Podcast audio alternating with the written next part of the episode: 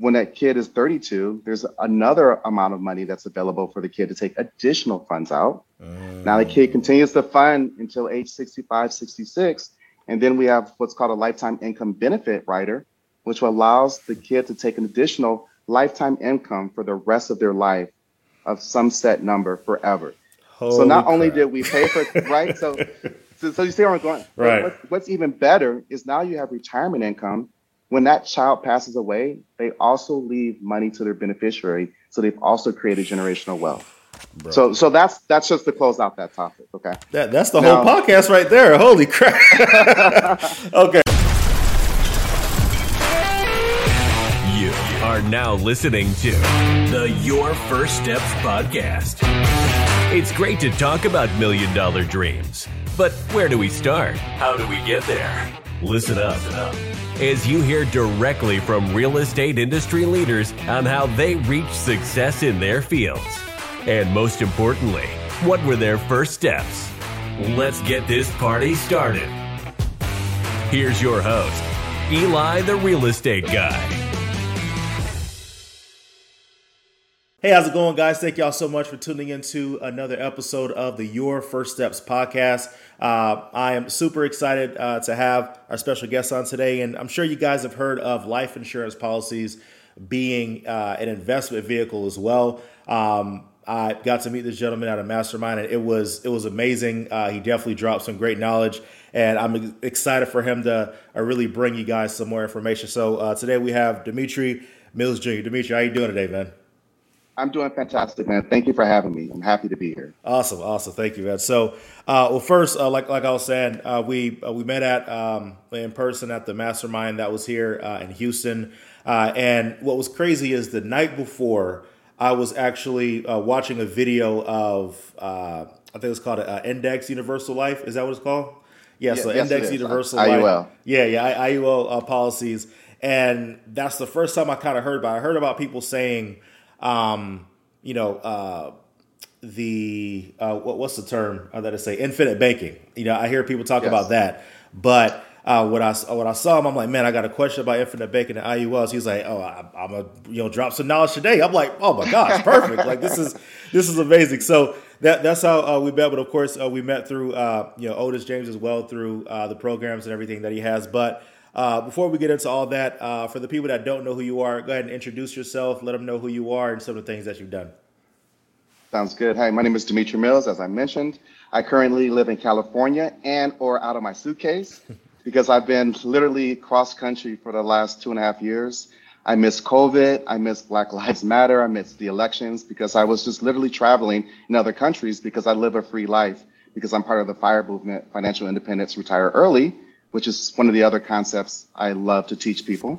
I'm currently in Colombia, Latin America, doing this broadcast. Nice. I've been working with, he mentioned Otis James. I've been working with Otis James for about 1.5 years. And I grew up with Otis, and we've just been on a quest to enrich our communities in not only financial education, but also in just investing in real estate, business development, and a bunch of other things. I just turned 50 years old. Nice. Been semi-retired for about 4 years, and I have a sister, 2 years younger than me, a 7-year-old niece. I live with my mom. My mom lives with me when I'm home. But literally, I've been gone since January in just an overnight bag. So I'm happy to get home in 2 weeks. But really, that's me. I have a good heart. I live my life forward. I like to make a difference in people and everywhere across the world. And that's me, Dimitri Mills. Awesome. Cool. Thank you so much for sharing that, man. And so the FIRE movement, and I heard you talk about that before. So explain what that is, what the origins of that is, and how did you become a part of that? Sure. So it stands for Financial Independence, Retire Early. A lot of my clients come to me and say, Dimitri, what does retirement mean? What does it mean to be wealthy? How much money do I need? And I tell them it's all relative. It depends on the lifestyle you want to live. Depends on what you. So here's a couple of things that people don't think about. They only think about making money. What happens when they're unable to make money? What does that do to your retirement? Mm-hmm. Right? What about the raising or increasing cost in healthcare? People don't often consider that. Mm-hmm. They consider that there's an income stream that depends on themselves. Okay. Gotcha. So when I say I'm financially independent, it means that I have enough things in process to satisfy my lifestyle and X percent, X times income replacement.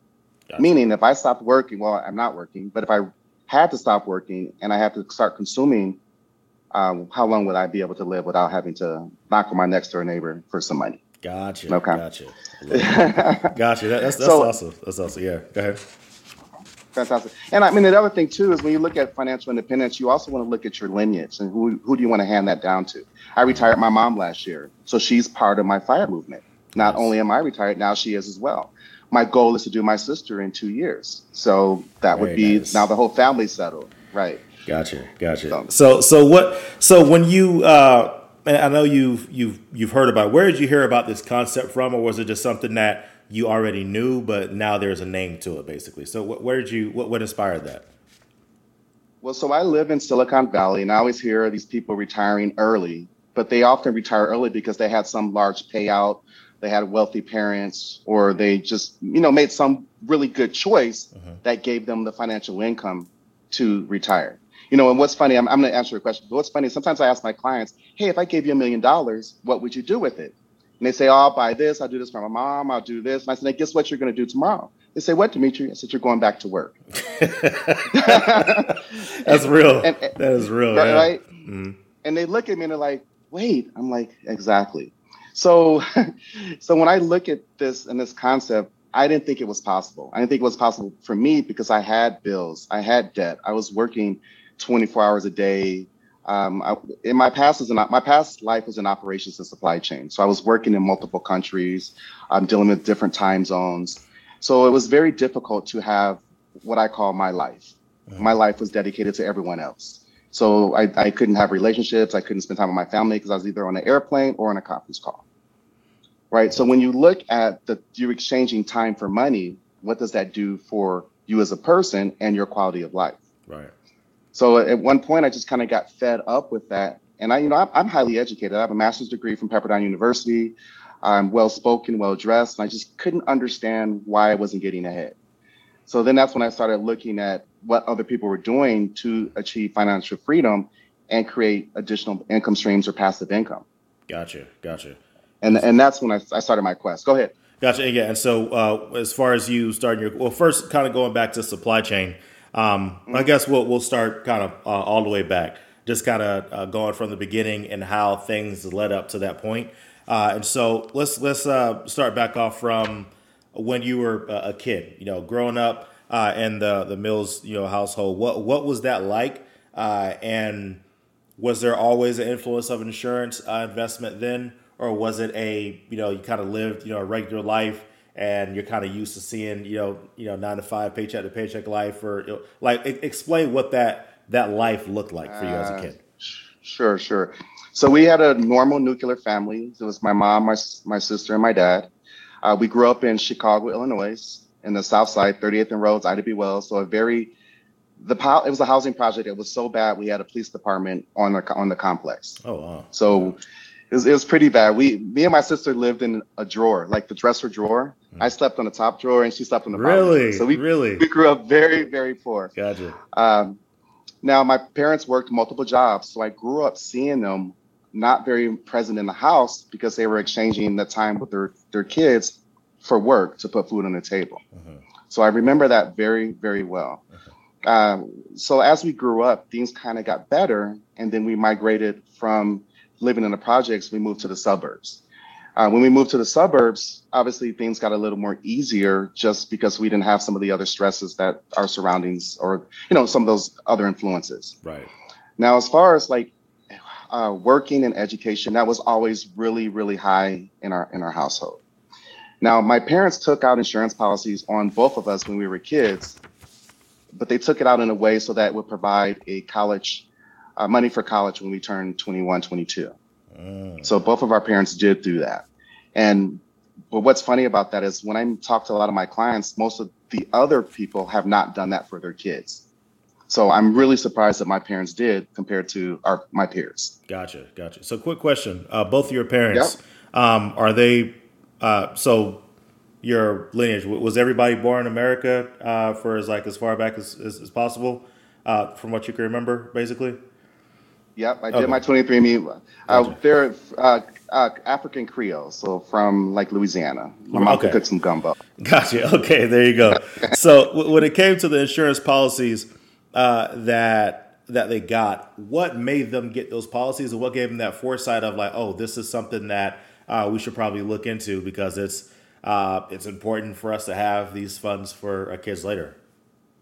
Sure. So I'm assuming that they got the policies because they were poor, but they wanted to provide money towards college for us. So the main reason was to give us some type of future greater than what their future was. So, but how did they know that that was even a possibility? That I don't know. And I'll have to ask my mom that question and get back to you. Yeah, because that's something that I think is very interesting, because there's a lot of folks that I would talk to that didn't end up going to college. And I would ask them, why didn't they go? And their main reasons was, I don't want student loans that's going to keep me bogged down for the rest of my life. And also, I didn't have the money, so I didn't go. But I know growing up, we didn't have money either. And because of that, I was able to get grants to go to at least most of my college for free. And I only had to pay for like the last couple semesters. But it's like all that was free because there was no money. And it just kind of made me wonder, okay, well, where is the disconnect in communication? But I had to realize I was blessed that my sister, who was 6 years older than I am, she already went through the process of college. So she was like, hey, fill out your FAFSA, make sure you do this. Here's the deadlines, here's this and that. And so definitely whatever you talk to your parents about the life policies that they got for college, like I would love to get like some insight, and maybe having all you guys on and talking about like, where did that even come from? Because that's not something that's just general knowledge that people would know. But you say education was very important. Why was education important to you all? Because we knew education gave us opportunity. I love it. Right. And so, but let me expand on that, because a lot of our family also didn't have a lot of money. We knew we didn't have a safety net. We knew we didn't have anyone that we could fall back on. So our lineage had to come from us. Gotcha. If that makes sense. Yeah, absolutely. So moving forward, so as you became, say, like a teenager, did you have like jobs at like the grocery store or some things that you worked on as you were a teen, or were you a hustler? Like how was that? Great question. So I literally had no less than two jobs almost all of my life. Wow. I mean, I used to be a security guard. When I was done being a security guard, I would sleep in the parking lot of my next job, where I was a material handler. And then I left the material handler job, and then I went to school. Wow. So I literally, those are my days. And most of that was on the bus when I didn't have a car. Mm. So this is at this point now I'm living in California, but I can tell you how that transition happened as well when you're ready. Yeah, go for it. Okay. So one day my mom literally showed my sister and I a picture of a beach and a palm tree. And she said, "Baby, how do you like this?" I said, "Mom, it looks great, but where is it?" She said, "San Jose, California." And I said, "That sounds far." So, but pretty much we packed up and left. Remember, we were living in Chicago, and just back 20 years ago, Chicago was a very different place. Mm-hmm. So we were looking for opportunity, looking for change. And I want you to remember, I say change because change comes from changing your surroundings and changing the influences that you have in your life. So please make note of that. Okay. Mm-hmm. So now we pack up and we move to California. But guess what? There were no beaches and no palm trees in San Jose. So I said, "Hey, Mom, you bamboozled me. You tricked me." She said, "Yes." She said, "I did, baby, but I wanted to give you more opportunity. And I think this place will give us opportunity." Gotcha. So from there, it's really important. So then I started meeting people from all races, all cultures. It started my first time leaving the country. I've been to 86 countries now. Oh, wow. And half, nice. I've been a lot of places. And half of those places I've been with families that I've met from California of different races, cultures. But they bring me home, so I get a whole different experience. Gotcha. And why that's important for my development and for the development of the people as well is you have to look through the lenses of other people very often and not just through your eyes. That's very powerful. And the reason why I say that is because I'm Haitian. All my family is from Haiti. And something that I realized growing up, and I kind of took this for granted, but I appreciate it a lot more as I got older. We used to go to Haiti at least like once or twice a year for when I was 1 to about 10 or so, and then a gap, and then I went later on.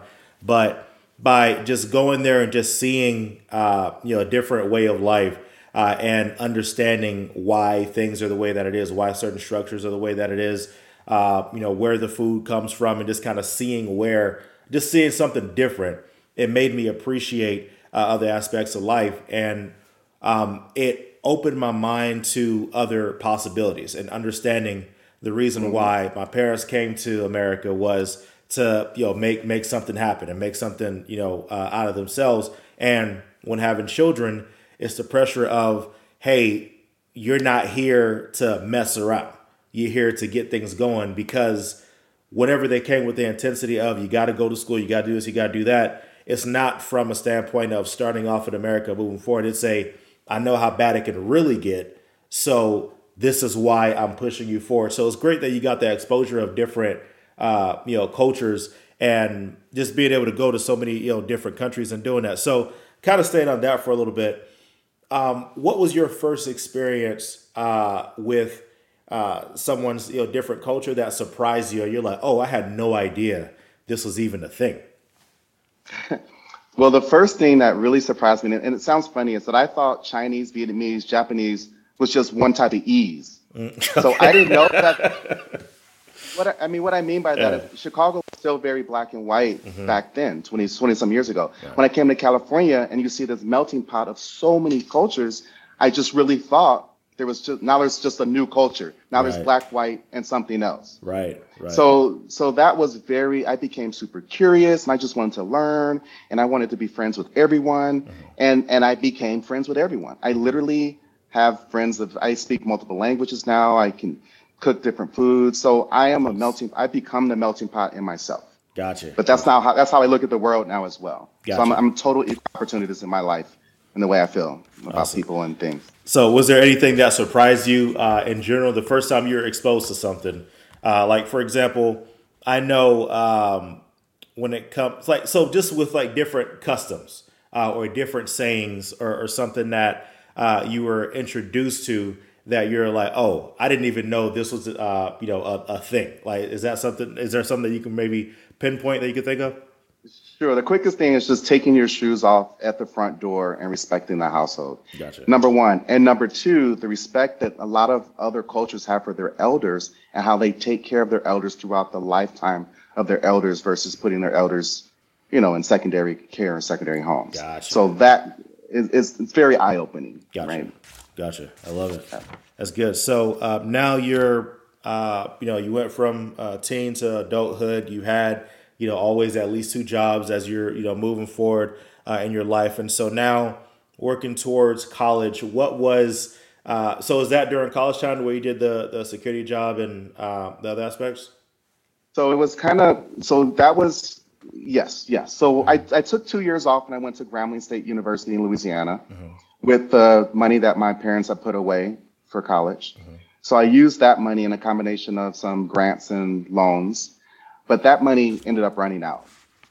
So when it ran out, I came back to California and I started working where I was telling you I was working multiple jobs. And then I was spending some money to put my sister through college as well.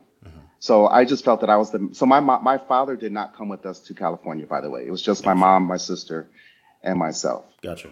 So we lost that support. So I became the man of the house. Right.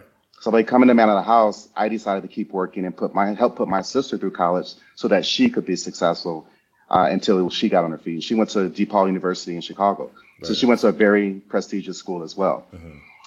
So now fast forward, now I'm still in school at night school. Then I finally graduate. I graduated from school in California. Then I finished that graduation. Then I went to get my MBA in Pepperdine.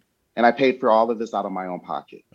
So that was, and why that's important is a lot of people get the gift of college, and that's something I can show people how to get now, because I don't believe that you should be paying for college out of your pocket every year. You should use your money, let your money grow, and use a portion of your proceeds to pay for college.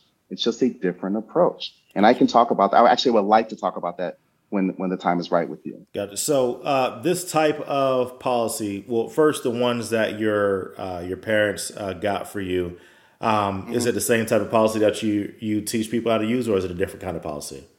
It was pretty similar. Okay. What they got was just a simple life insurance policy that had cash value and cash accumulation. Mm-hmm. And they put just enough into it to provide money for college. But when they took the money out, they consumed the entire policy. So nothing was left. Gotcha. I designed my policy so you're covered for your entire life. Gotcha. And that's my goal. Okay. So yeah, let's talk about it. So, people that want to get into college and they're thinking that it's impossible. They don't have the money. They don't want to get into student loan debt, and how student loans are basically, a chokehold on millennials and a lot of people from going to the next step in life. They want to own homes. They want to have better cars, live a better life. But it's that dark cloud of student loans that's following them everywhere they go. So how would you help them in that process of saying, hey, they want to go to college, but how do you help them get away from the cloud? Fantastic. So there are kind of two programs that are specific for colleges. One is a 529 plan. Okay. A 529 plan is where the parents put money aside, and that money grows with the stock market. And over time, that whatever your contributions plus the money you're putting into the process creates some value. And at that time, you can take that value and use that towards college. Uh-huh. Okay. So that's called a 529 plan. But there are some cons with that because it's also tied to the stock market, which can be a negative. The other thing is it goes against ordinary income, meaning if your parents make $100,000 and you have $100,000 in the 529 plan, now you make $200,000 on paper. So it may make it more difficult for the child to get grants and the free money when there's other people that are more deserving. Gotcha. Okay. Mm-hmm. And the third would be, what happens if your kid gets a scholarship or doesn't want to go to college, but now you have $100,000 that's slotted specifically for college? That money has to be used for college when it's in the 529 plan.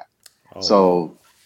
So that becomes a problem. Yes, you can still use it, but you're just heavily taxed because it wasn't used for college funding. Gotcha. Now, what you can do is you can use that money for other kids. It doesn't have to be your kid.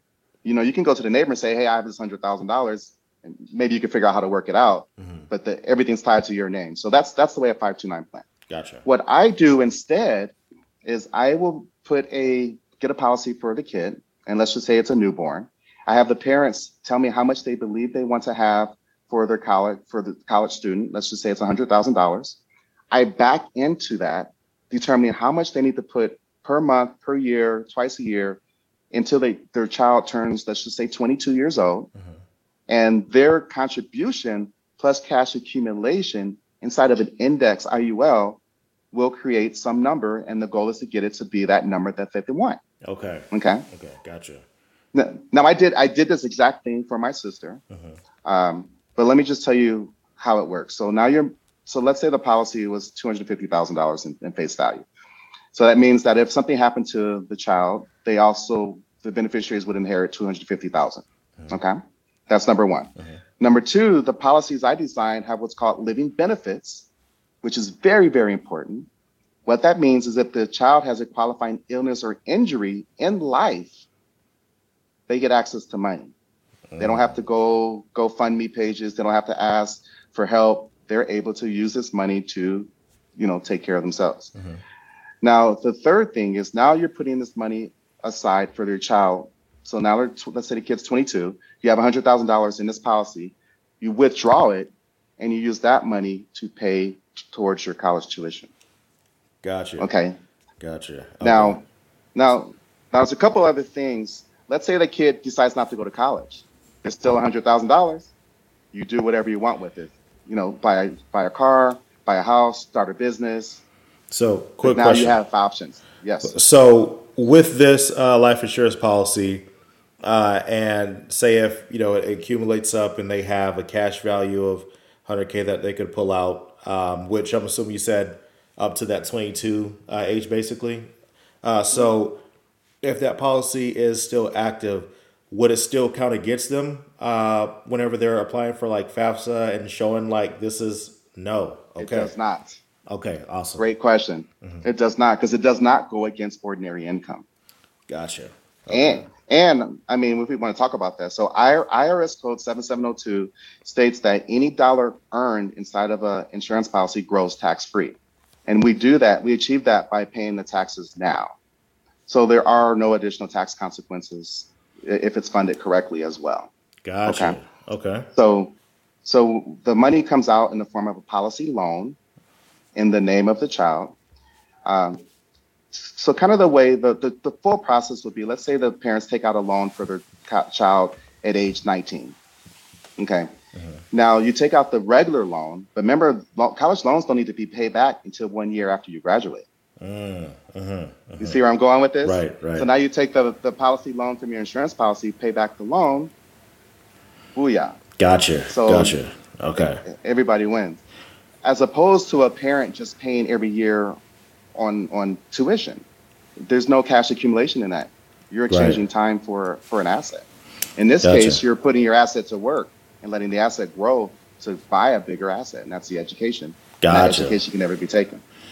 Gotcha. Okay. So I'm kind of like, some thoughts are kind of bubbling in my mind right now. So I'm trying to think about this. So loans are not considered income. So you can take the loan and pay for items, but you just pay it back. But there's something that I read in one of the books that you recommended at the mastermind. They're basically saying, let me get to the bottom of this here. Once you get a loan to pay for something, is there a way for say if you're not able to pay it back or something like that, right? I think there was something along the lines of you just take the funds that were available, but you still have the policy that continues. Like, explain that, because that, to me, that was a gray area from what I know of life insurance. If you stop paying, then you don't have a policy anymore for those. So let me explain that process. Sure. Yeah, I'll explain that to you. Well, so let me close on one topic on the college funding first. Mm-hmm. So when that child takes the money out at 23, let's say the parents were putting that money up until that kid is 22. Now the parents simply turn the policy over to the child and let the child take over funding the policy from there. Now, when that kid is 32, there's another amount of money that's available for the kid to take additional funds out. Now the kid continues to fund until age 65, 66. And then we have what's called a lifetime income benefit rider, which allows the kid to take an additional lifetime income for the rest of their life of some set number forever. Holy so not crap. Only did we pay for, right? So you see where I'm going. Right. What's even better is now you have retirement income. When that child passes away, they also leave money to their beneficiary. So they've also created generational wealth. Bro. So that's just to close out that topic. Okay. That's the whole podcast right there. Holy crap. Okay. Awesome. I love it. I absolutely love it, man. So, okay. Wow. Okay. So the policy loans and the way it works. Yeah. Go ahead. Okay. So policy loans and just the way that works, right? So let's say you have $250,000 in face value and you have $50,000 of that is in cash accumulation. You take out $50,000, you put it in your pocket. How much do you have left in the policy? Well, let me give a better example. If you have $100,000, you take out 20, you have 20 in your pocket. Uh-huh. How much do you think is left in the policy? Right, so you should have 80. If it was 100, you took out 20, you got 80. You have 80. Mm-hmm. That is correct in theory. In actuality, since it's a loan to yourself, the insurance company will say, okay, well, you're going to pay back that loan of $20,000. So your cash accumulation continues to grow on the $100,000, not on just the $80,000. Okay. Why?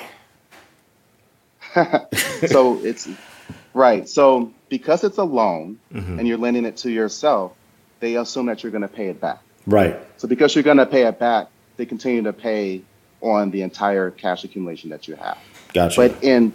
But when you take something out, what happens on the other side of the equation is if you have that $250,000 face value, it drops by $20,000.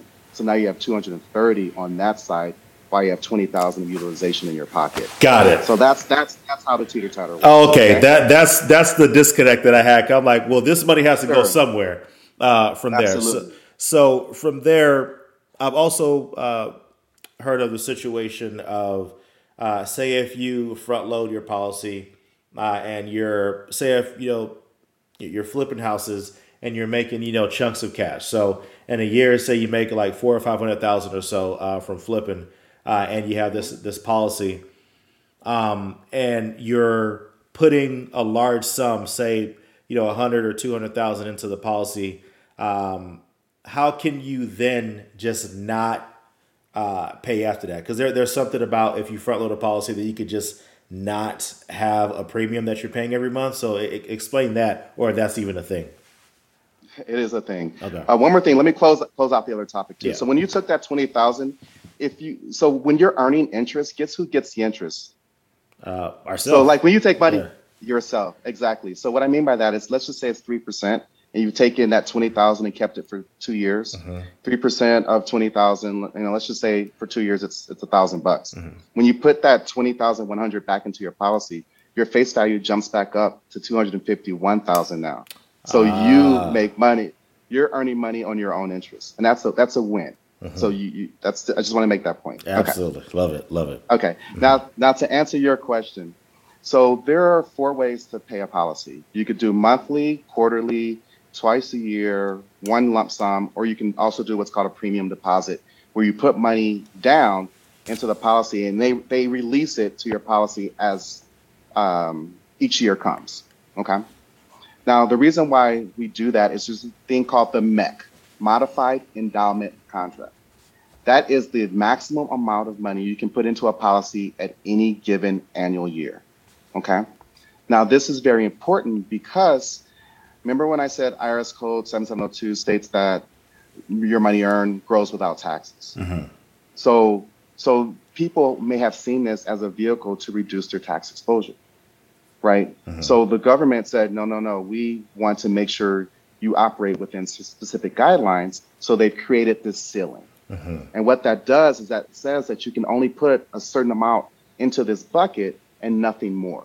If you put anything more, that becomes taxable, and then that alerts, then it causes all sorts of problems. Gotcha. So to answer your question, when I'm working with real estate agents or anyone that are high income earners, we design policies based on what they need from a coverage perspective. And generally policies are designed one or two ways: what you need or what you can afford. Okay. And what you can afford often comes into play as what you need from an income replacement. If you are unable to work, how much money do you need per month, per year to continue your quality of life? Gotcha. Okay. Right. And that's super important for us as entrepreneurs, because now we're entrepreneurs. We've given up that security that the W-2 job used to offer us. So we have to put that back into our lives. Right. So when I do the policy design for those clients, I have the ceiling as high as possible.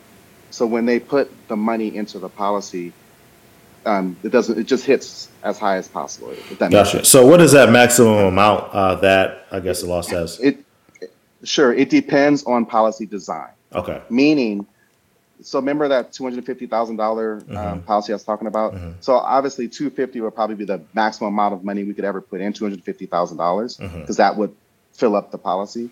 But there are two types of policies. There's also increasing and level. If it's an increasing policy over time, that policy is going to increase as you make premium payments. Gotcha. So that naturally will allow us to put more money into that policy. Interesting. Okay. But it would be increased amount, but there's still a cap to how much you can put in there. There's still a cap. Absolutely. Okay. Absolutely. And it all depends on how it's designed. So for one person, it could be 200,000, but another person could it be like 10 million or something based on how it's structured? Correct. Okay. Gotcha. That is correct. So like my MEC is like around $150,000 a year is the maximum I could put in. And I also design policies so I have a min, a mid, and a max, because I'd like to give clients options so that they never feel like, oh, Dimitri, I'm locked into this. No, let's lock into life, because life evolves and we don't know how things are going to be next year and the years, to come. So I always want to give my clients a range, but we sit down together and determine where we're going to target. Gotcha. Right. So when I set that target, if it's an agent and that agent knows that he's going to have a bunch of extra residual income over the years to come, I can show him what that looks like if he were to put that money into this policy and use that to pay future premiums or to stop thinking premiums. Gotcha. You know? Okay. And so within one policy, you'll have it set to where there is a max, but then there's a minimum contribution that they have to put. And then if, you know, they're not trying to do the max, but there's that in between of, well, you can at least do this, but is it, I guess it'll be set up as like an auto draft type situation, or is it a thing of you just pay whenever? Yep. So I generally set everything up on auto drafts with the ability to put more in at the client's discretion. Okay. Okay. Now, because there's that thing, we want flexibility and options in our life, right? So, and on top of that, I also set it up so that they can make other changes as needed as they grow, as things change in their lives, right? So one thing that's important to note is that when the client is putting the money into the policy that way, it's still growing. The average rate of return in some policies right now, it's, let's say it's 5%, 6%. The best rate of return in a bank right now has been like 0.65. Right. Exactly. Right. Gotcha. So maybe it's a good time to talk about the different insurance types. Yeah, go for it. So your client's going to. So there are three types. There are term policies. Term policies covers a client for a specific term. And let's say that period of time is 30 years. On the 31st year, they are 31 years older, obviously. So the cost of insurance has increased, meaning the cost to continue coverage will also increase. Right. Okay. But term policies are inexpensive because of that specific term. Certain companies have term policies that also include living benefits, which again gives them the ability to access funds in the event of qualifying illnesses or injuries, and that's very important. But there is no cash accumulation inside of a term policy. Gotcha. So I write quite a few terms, but I generally write terms to cover the client so the client has something, because something is better than nothing. And what's our most important asset? Ourselves. That's ourselves. Absolutely. Right. And we often forget that.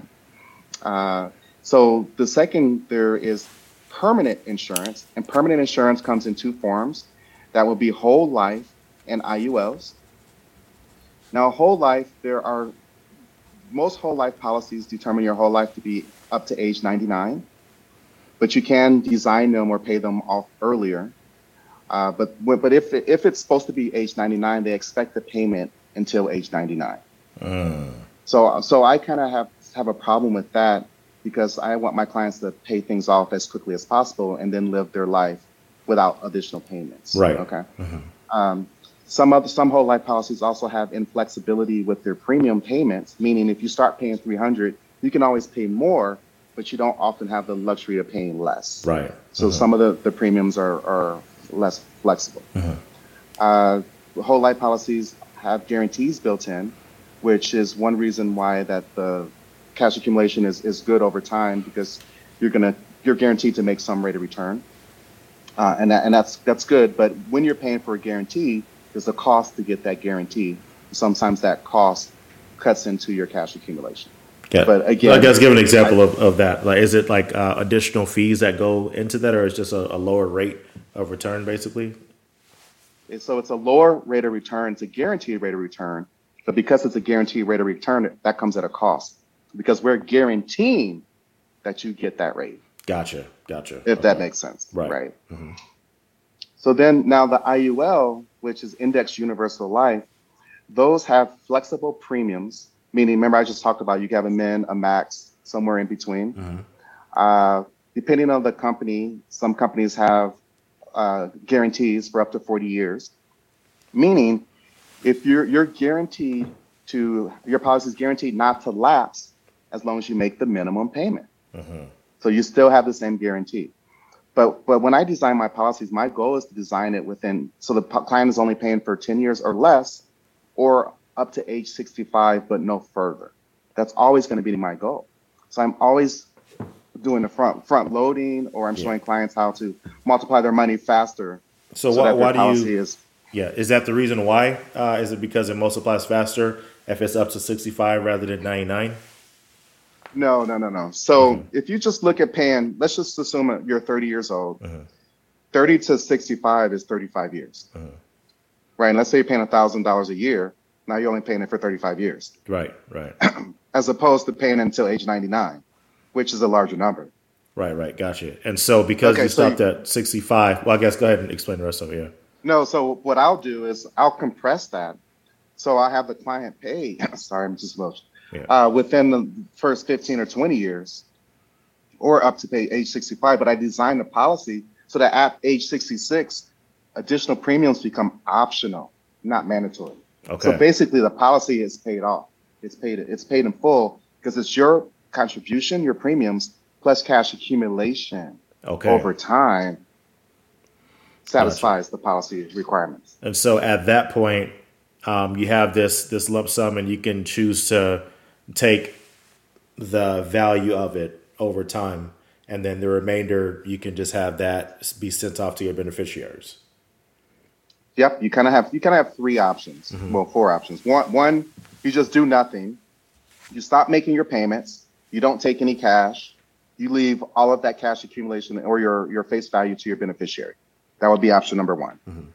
Number two would be you take some and do whatever you need. Maybe you need to buy a house, pay off some bills. So now you've reduced your face value and your policy stays whole for your rest of your life. Three, I guess you could take all of it and just consume the policy. Now the policy's done. That's an option. Mm-hmm. But my goal is to keep you covered. So, but things happen. Mm-hmm.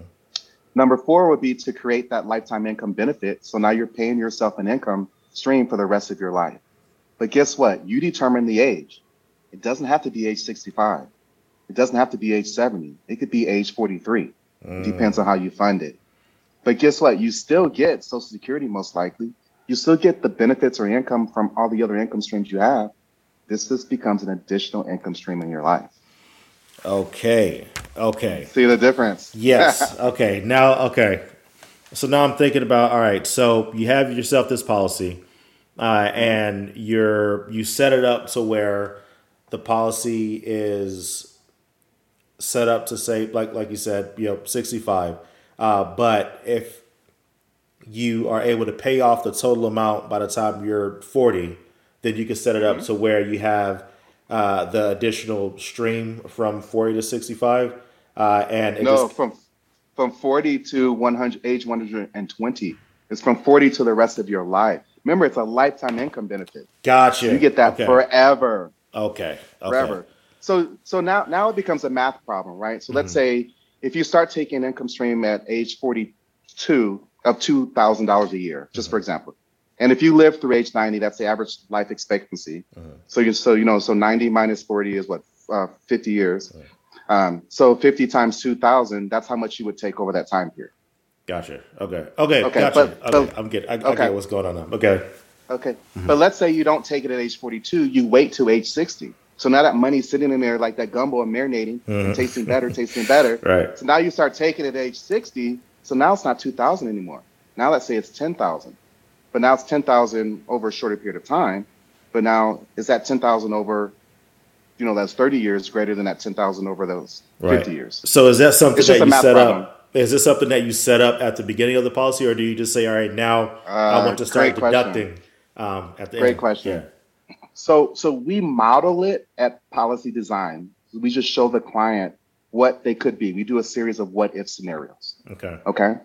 And then once we agree on what the client wants, we set that. But when that client gets to that particular point in his life, he still has an option. Because remember, if we set it up so the policy's paid off by age 40 or 50, he still can keep making payments if he wants. And all that does is keep funding the cash accumulation and the growth inside the policy. Gotcha. But he has the option to stop or continue or do other things. Gotcha. And then from there, would it be... So as they're taking funds out, it would just be balancing out. So at that point, it's not a loan. You're not getting. It's still considered a policy loan.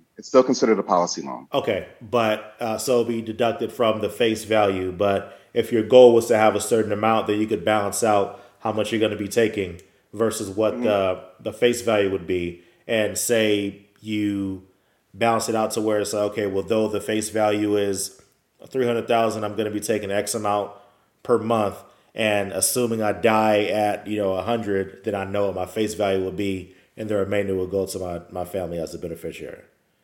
Sure. What they really do is they base it on your life expectancy of 120. So when you start asking for that lifetime income stream, it's over the course of if you live through 120. Gotcha. Because they want to make sure the client doesn't run out of money. Mm-hmm. Now, you can take a policy loan or you can take a full withdrawal, but that just behaves a little bit differently when you just take cash out. I prefer the loan option because you can still put money in and out. It gives you more control over what you're doing, in my opinion. Gotcha. But, cool. And so from my understanding as well, as far as these different policies, you're able to have a floor of, so basically you won't lose money. Indexing. Yeah, with indexing. Yeah. So explain that process and what does that really mean? All right. So there are three ways you earn money. There's level, which we talked about, mm-hmm. meaning let's just say I'm always going to give you a 3% return. With a 3% return over the course of your life, how much cash would that grow? How much would you accumulate? Okay. Mm-hmm. But I want to talk about something before I talk about this. Okay. I want to talk about inflation, and I want to talk about taxes. Okay. Inflation is approaching 7%. Okay. Mm-hmm. So that means everything around you is getting 7% more expensive. Mm-hmm. Right? Now we all pay taxes. But again, do you think taxes are going to get higher or lower, in the future? Probably higher, I'm assuming. So most people agree with you because when we look at history, we always see a spike in taxes based on what's going on in the previous years, whether it was the market crash, whether it was war. Right now, we're kind of going through war, but what do we just got out of a pandemic. Right. Mm-hmm. So the reason why I'm talking about that is that when you're putting money into a permanent policy, you're paying your taxes now. So it's nice to pay taxes while taxes are low, because at some future day, taxes may go higher, but we don't know, right? Mm-hmm. So again, if we have a 7% inflation and you're guaranteed a 3% return on your policy, you're making money, you're not losing, but because everything's getting more expensive around you, do you see where I'm going? So it still may be a problem, but that's the way level works. Mm-hmm. The variable market is stock market, cryptocurrency. You can make a lot of money, but you can also lose a lot of money. Right. Now, I talk about this a lot with my clients. It's like, if you're over the age of 30, how much time do you have to recover from a loss? Mm. Right. Mm-hmm. I have clients constantly coming to me, Dimitri, what do you think about this stock? Or what do you think about this crypto? And I just try to pull them back and say, hey, let's put X% of your net income in a variable market, but let's put the rest in an indexing strategy or something like that. So let me move to indexing. Right. The way indexing works is you have a 0% floor or a 1% floor, depending on which company you're working with. And then you have, let's just say, a 9.5% ceiling to 11%. Again, depends on which company you're working with, but there's a ceiling and there's a floor, meaning you're always going to make money between or earn money crediting between this range. Now, people say, oh, Dimitri, but I'm missing out on the upside of money in the stock market. And I say that is true. Mm-hmm. You absolutely are. But would you much rather have money or lose money? Exactly. Because people are always talking about they're making money, but you don't hear them talking about it. They get quiet on the other side. they get quiet. Right. And I think it was Warren Buffett who had a contest against someone. He's put all his money in an index strategy versus the market, and I believe he made more money in a year's period of time. Wow. It's just because, and I have charts to show this, and why that is the way an index strategy works is if you have $100, and in a regular market, if you have a 50% loss, now you have 50. Would you agree? Right. Okay. Now, if you made 50, how much do you have? Yeah, 150. Or made a 50%, I'm sorry. If you have a 50% increase, what do you have? Yeah, 150. So most people would either think that, but the way the math actually works is 50% loss brings you to 50. Mm-hmm. A 50% gain brings you to 75. So that's the way the variable market works. So now you're in a hole. You're in a deficit by $25. Gotcha. In an index market, you have that 100. When the market drops below zero, you stay level. So you're already winning compared to the way the variable market would have performed. So now when you get that 50% increase, you're increasing from 100. Gotcha. Not from. So that's why I prefer indexing. But go ahead. So with that question, all right. So is this over the course of a year or a quarter? adjustment? How does that work? The crediting is annual. It's okay. Generally annual. So there's a period in time that you start, and there's a period of time that you end. And if the market performed higher or lower than the average of that period of time, the insurance policy credits you, and that credit, there's other calculations, and that helps to determine how much you get credited. So how much more money you get on your cash accumulation inside your policy. Gotcha. Okay. That was great information. So if somebody wants to, let me back up with it. I know you touched on this a little bit, to where you got introduced to, life insurance from, your parents getting, the policy. And then as you move out to California, you're finding other wealthy people also using these strategies. So at what point did you say, all right, this is what I'm going to start doing as far as, getting my license and also like teaching people about insurance? Like what brought that about? Sure. So when I got the money around age 21, 22, all I saw was the money. I didn't care about the vehicle that created that money. I didn't really, yes, my parents did. I was like, thank you, parents, for doing this for me. Mm-hmm. Okay. But I didn't really understand what that vehicle meant, and nor did I really care, because I was just young and I had student debt. And I needed to pay this debt. Mm-hmm. Right. So now fast forward to age 44 or so. Now I'm working in the corporate world. I'm stressed. I'm working all these hours. And I'm like, gosh, there's got to be a better life for me. What could it be? So a friend of mine who I grew up with recommended that I go do John Maxwell. So I went to John Maxwell and I became a life coach. I didn't know who he was. I had never heard of him before, but I wanted to start working on my PhD, meaning becoming the best version of myself. There you go. Okay. I like that. So I started with John Maxwell. I paid for my sister to go. My sister became certified. My mom went. I just said, hey, let's just go do this. Right. So then I came back and then I went to Tony Robbins, and that's where I called Otis and said, Otis, hey, let's take a trip. And let's go see Tony Robbins. Mm-hmm. So then Otis and I went and we did Tony Robbins, signed up for everything. And again, we continued to work on who we were. Mm-hmm. Right. So then when Otis and I came back to California, we started thinking about this. We're like, we're highly educated. We have a lot of power. We have a lot of influence, but we are ourselves hitting ceilings. What are the problems? So both Otis and I looked at our circles and we decided to separate ourselves from certain people, so that we can focus on becoming the best versions of ourselves. Uh-huh. And we just did that. And all those people gravitated back to us because we were leading by example. Remember when I started this conversation, I said, when I moved from Chicago to California, remember the word change? Yes. This is why. This is the changing moment. But I had to change myself and I had to change my surroundings to become who I love that. Because otherwise, I love that. You're held back, right? Held back by things we don't know, or things we think are comfort, or friends that think they're subject matter experts, but they're not. Right. So invest in yourself. And that's why I'm happy that you read some of those books I shared with you. Right. Because now you're not listening to Dimitri. You have a second source of the truth. There you go. Right. Yeah, absolutely. Right. And so there's something that you said that's very interesting. And I know there's a lot of people that also need this advice because you spoke about it. So you change your surroundings, but what do you say to someone that is in a particular spot? They're born or raised in this one spot. All their friends are not on the same page of where they want to go, but this is what they know. So what Sure. would you say to that person, and how would you say separate yourself when their surroundings are all around them? Sure. So I say the first thing is you need to identify your limiting beliefs so you can understand, one, where you want to be, and two, what's preventing you from going there. So Otis and I say this all the time. You can't hit what you can't see. So you got to put things on paper so you can figure out your path. Number 2 and 3, you need to get accountability partners. You can't do it alone. Now, you said if they're surrounded by people who don't know, where do you find people? So this is where they have to reach out on their own, out of their comfort zone, to find someone that is doing what they think they want to be doing.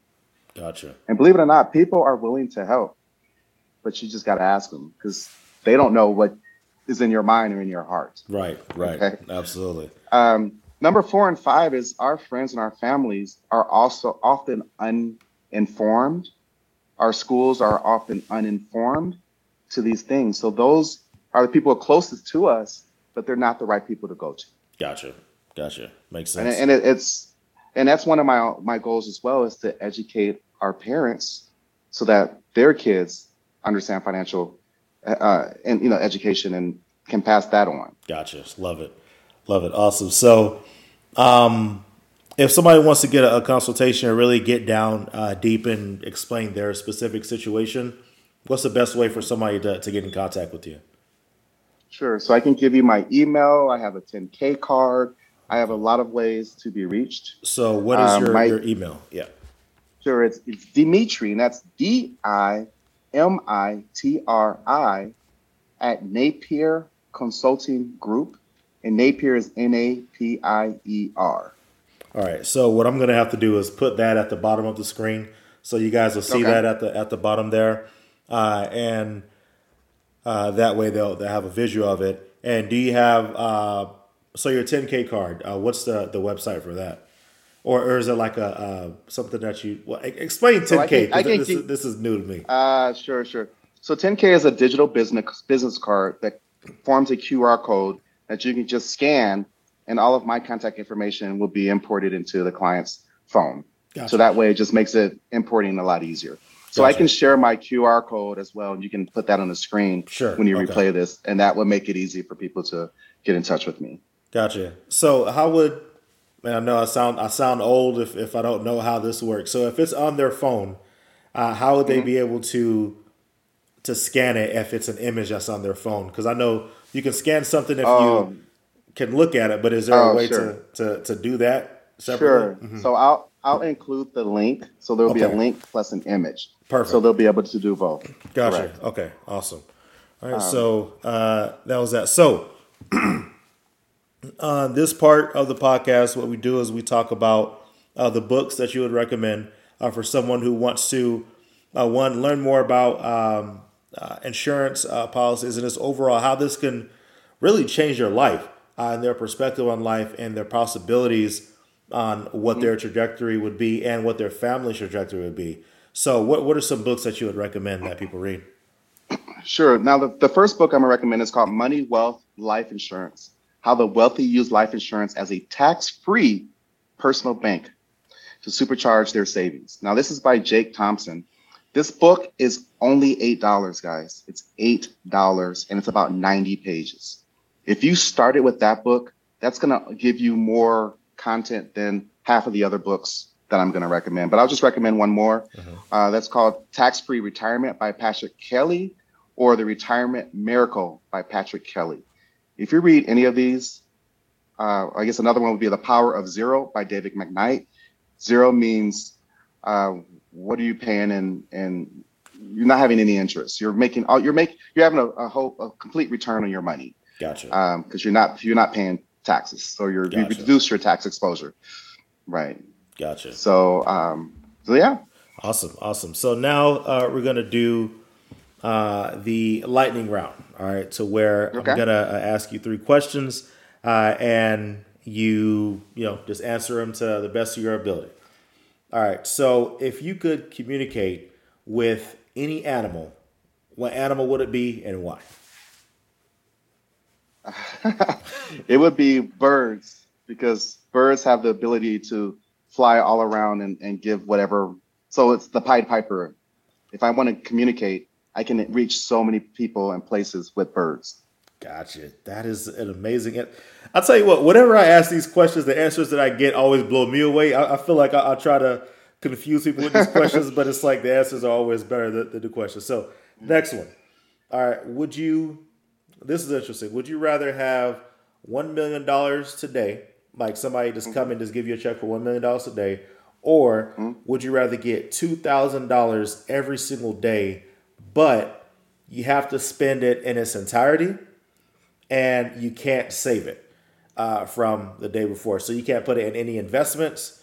You can't, you can't do something for later. It's every day you wake up, here's your $2,000, use it up, and if you don't use it all up, then or so, you can't accumulate it. So which one would you rather do? Okay.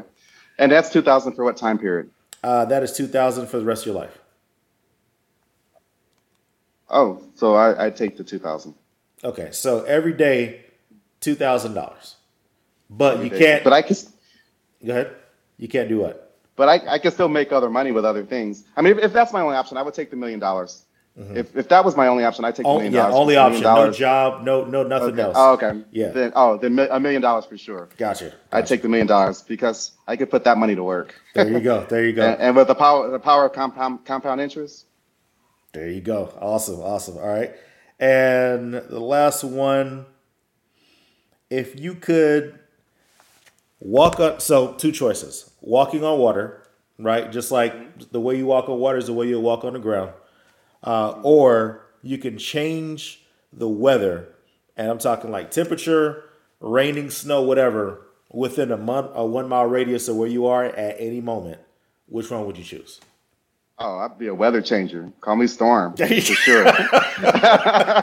Awesome. I love it. All right, awesome. So now at this point, this is where we talk about the first step section. So what is the first step that you would recommend someone who wants to learn more about using life insurance policies as a investment vehicle? What would you say is their first step on coming into a situation like that? Sure. Their first step is to read that book, become self-educated. Okay. Number two is to hopefully schedule a meeting with me so I can show you certain scenarios that you can do with your time, with your money, over the course of a period of time. Mm-hmm. I have a lot of clients that come to me and don't know that banks give interest. Don't know, when I say early retirement, they're like, no, the government says it's age 59. It says, no, retirement is a state of wealth. It's a state of, it's different, but they don't understand that. Right. But that's just a lack of education. Mm-hmm. So I would definitely educate people. Gotcha.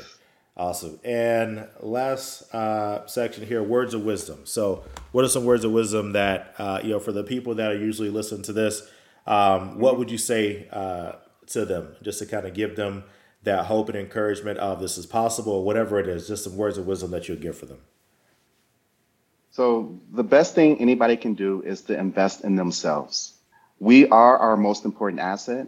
And we spend money and time investing in other things or listening to other people and investing in the things that they said. We're a culture where we set things and we forget about them. We shouldn't be that. We should be a culture that we take control of the things that we want to have and want to give. And I have a 3-point model. I want to have more, do more, and be able to give more. And I believe that everyone should look at things like that, but that has to start with yourself. We got to get out of this thing of believing in other people, listening to other people, but being too lazy to do it on our own. We have to take back the control and put things into play. Gotcha. So I love it. Awesome. Dimitri, thank you so much for coming on to this episode, man. This was amazing. I learned a lot, and we have a consultation with you tonight, my wife and I. So definitely excited to do that. And man, I look forward to working with you and learning and growing, man. So if you could stay on for a little bit, but thank y'all so much, and we'll see y'all guys on the next episode. Thank you. Thank you for listening to the Your First Steps podcast. Let us know what you thought about this episode by leaving a review, and don't forget to subscribe.